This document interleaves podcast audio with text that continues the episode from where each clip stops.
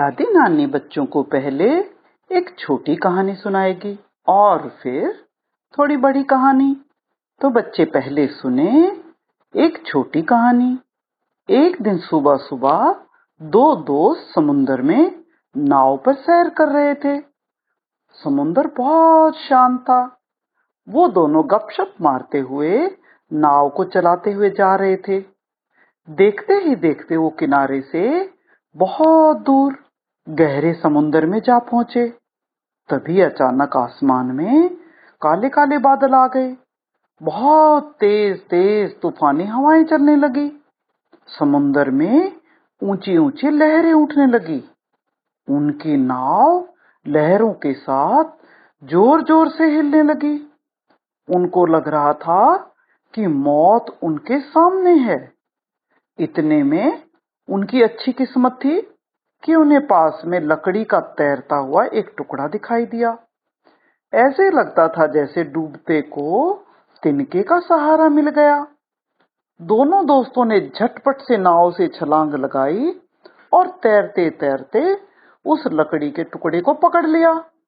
लेकिन लकड़ी का वो टुकड़ा बहुत हल्का था। वो दोनों दोस्तों के वज़न को नहीं बर्दाश्त कर सकता था। उस पर एक ही जना चढ़ सकता था। तब एक दोस्त ने दूसरे दोस्त से कहा, देखो भाई, तुम शादीशुदा हो, तुम्हारी वाइफ है, बच्चे हैं, इसलिए तुम्हारा ज़िंदा रहना बहुत ज़रूरी है। मैं ठहरा अकेला, इसीलिए मर भी गया तो कोई हर्ज नहीं। लेकिन शादीशुदा दोस्त ने कहा, नहीं भाई, तुम्हारी माँ है और बहन है। अगर तुम मर गए तो उनकी देखभाल कौन करेगा? उनकी देखभाल का जिम्मा मैं अब तुम पर डालकर जा रहा हूँ। कहते ही पहले मित्र ने वो लकड़ी का टुकड़ा छोड़ दिया और समुन्द्र में डूबकर मर गया। दूसरा दोस्त लकड़ी के टुकड़े के सहारे तैरते तैरते किसी तरह किनारे आ लगा। उसकी जान बच गई। वो ठीक ठाक घर पहुँच गया। लेकिन वो अपने दोस्त की सेक्रीफाइस को कभी नहीं भूला।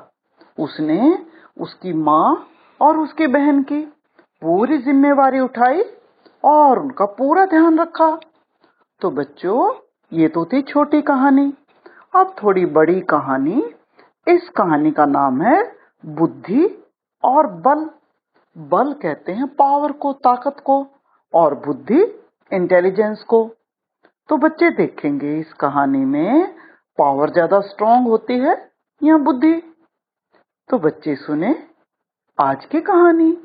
एक किसान प्रतिदिन प्रतिदिन मतलब रोज़ाना अपने भैंसे के साथ खेत में हल जोतता था। खेत की मिट्टी बहुत मुलायम थी, इसीलिए भैंसे की टांगे मिट्टी में धस जाती थी। इससे किसान को हल चलाने में बहुत मुश्किल होती थी। वो गुस्से में भैंसे को दिन रात कोसता रहता, गुस्सा करता रहता और उसको नीचा दिखाने के लिए बोलता, तूने कभी बाघ को देखा है? वो कितना स्ट्रांग होता है और कितना एक्टिव भी होता है। तो बाघ के जैसा क्यों नहीं बन जाता? और इस तरह किसान अपने भैंसे के आगे बार बार बाघ की तारीफ़ करता। बाघ की तारीफ़ सुन सुनकर भैंसा बहुत परेशान हो गया था, क्योंकि उसे तो चाबुक की मार के अलावा कुछ नहीं मिलता था। एक दिन तंग आकर भैंसे ने किसान से कहा, कल मुझे बाघ के पास ले चलना और फिर देखना हम दोनों में से ज़्यादा पावरफुल कौन है और ज़्यादा इंटेलिजेंट कौन है। अगले दिन सुबह किसान सुबह सुबह भैंसे को बाघ की गुफा के पास ले गया। जैसे ही बाघ को भैंसे की स्मेल आई, वो गुफा से बाहर आया और भैंसे की तरफ़ लपका। भैंसे ने अपने पैने सींग दिखाते हुए बोला पहने बोलते हैं शार्प। आज मैं तुमसे लड़ाई करने नहीं आया हूँ। मैं तुम्हें सिर्फ़ चैलेंज करने आया हूँ। तीन दिन तक तुम अपने दांत तेज करो और मैं अपने सींग तेज करता हूँ। तब हम दोनों की लड़ाई होगी। और देखेंगे कौन कितना स्ट्रोंग है। बाघ बोला, ठीक है। और गरजता गुर्राता बाघ अपनी गुफा के अंदर चला गया। तीन दिनों तक वो अपने दांतों को तेज करता रहा। और आखिर में उसके दांत तो चाकू से भी ज़्यादा तेज हो गए। भैंसे को अपने सींगों को तेज करने में सिर्फ़ एक दिन लगा। बाकी दो दिन वो अपने शरीर पर घास की लेयर्स को लपेटता रहा। जब घास की बहुत सारी लेयर उसके शरीर पर चिपक गई तो वो काफ़ी मोटा ताज़ा हो गया। उसने अपनी बॉडी पर कीचड़ को लपेटा और फिर घास को चिपकाया। इस तरह से कीचड़ से घास की बहुत सारी लेयर उसके शरीर पर चिपक गई और उसकी सारा शरीर काले रंग के चिकने कीचड़ की लेयर से ढक गया। और घास तो दिख भी नहीं रहा था, इतना कीचड़ उसके ऊपर लगा हुआ था। अब लड़ाई के दिन भैंसा और बाघ दोनों एक खुले मैदान में पहुँच गए। बाघ ने देखा, भैंसा पूरी तरह कीचड़ से सना हुआ है। उसने भैंसे से पूछा, तुमने पूरे बदन पर कीचड़ क्यों लगा रखा है? भैंसे ने जवाब दिया, अरे भाई आज बहुत गर्मी है। मुझसे इतनी गर्मी बर्दाश्त नहीं होती। इसीलिए दिन में मैं कई बार कीचड़ से नहाता हूँ। बाघ ने भैंसे को ऊपर से नीचे तक देखा। उसे इसमें कोई चाल नज़र नहीं आई।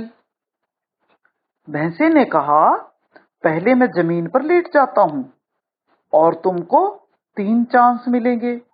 तीन बार तुम अपने दांतों से मुझ पर अटैक करोगे। फिर तुम ज़मीन पर लेट जाओगे। तीन बार मैं अपने सींगों से तुम पर अटैक करूँगा। बाघ ने भैंसे की बात मान ली। उसने भैंसे पर अटैक कर दिया। पूरी ताकत से उस पर ज़ोर से अटैक किया। अपने तीखे दांत भैंसे की बॉडी पर उसने पूरे ही गड़ा दिए। अब उसने सोचा भैंसा तो बहुत बुरी तरह घायल हो चुका होगा। लेकिन ये क्या? भैंसे को तो कुछ भी नहीं हुआ था। बाघ के दांत घास की लेयर से आगे पहुँच ही नहीं पा रहे थे। भैंसे को तो मामूली सी खरोंच भी नहीं आई। अब तो बाघ की बारी खत्म हो गई।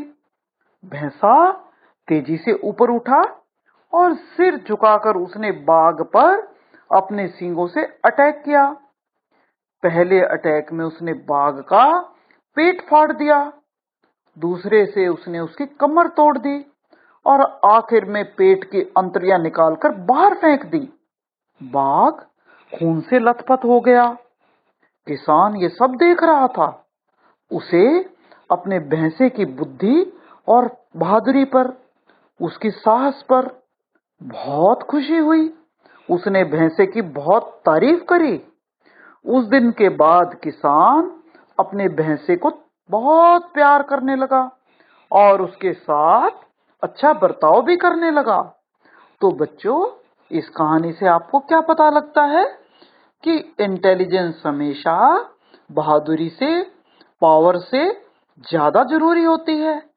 अगर आप सिर्फ़ स्ट्रांग होंगे और आप में बुद्धि नहीं होगी तो स्ट्रेंथ का कोई फ़ायदा नहीं। तो बच्चों, आज की कहानी यही खत्म होती है।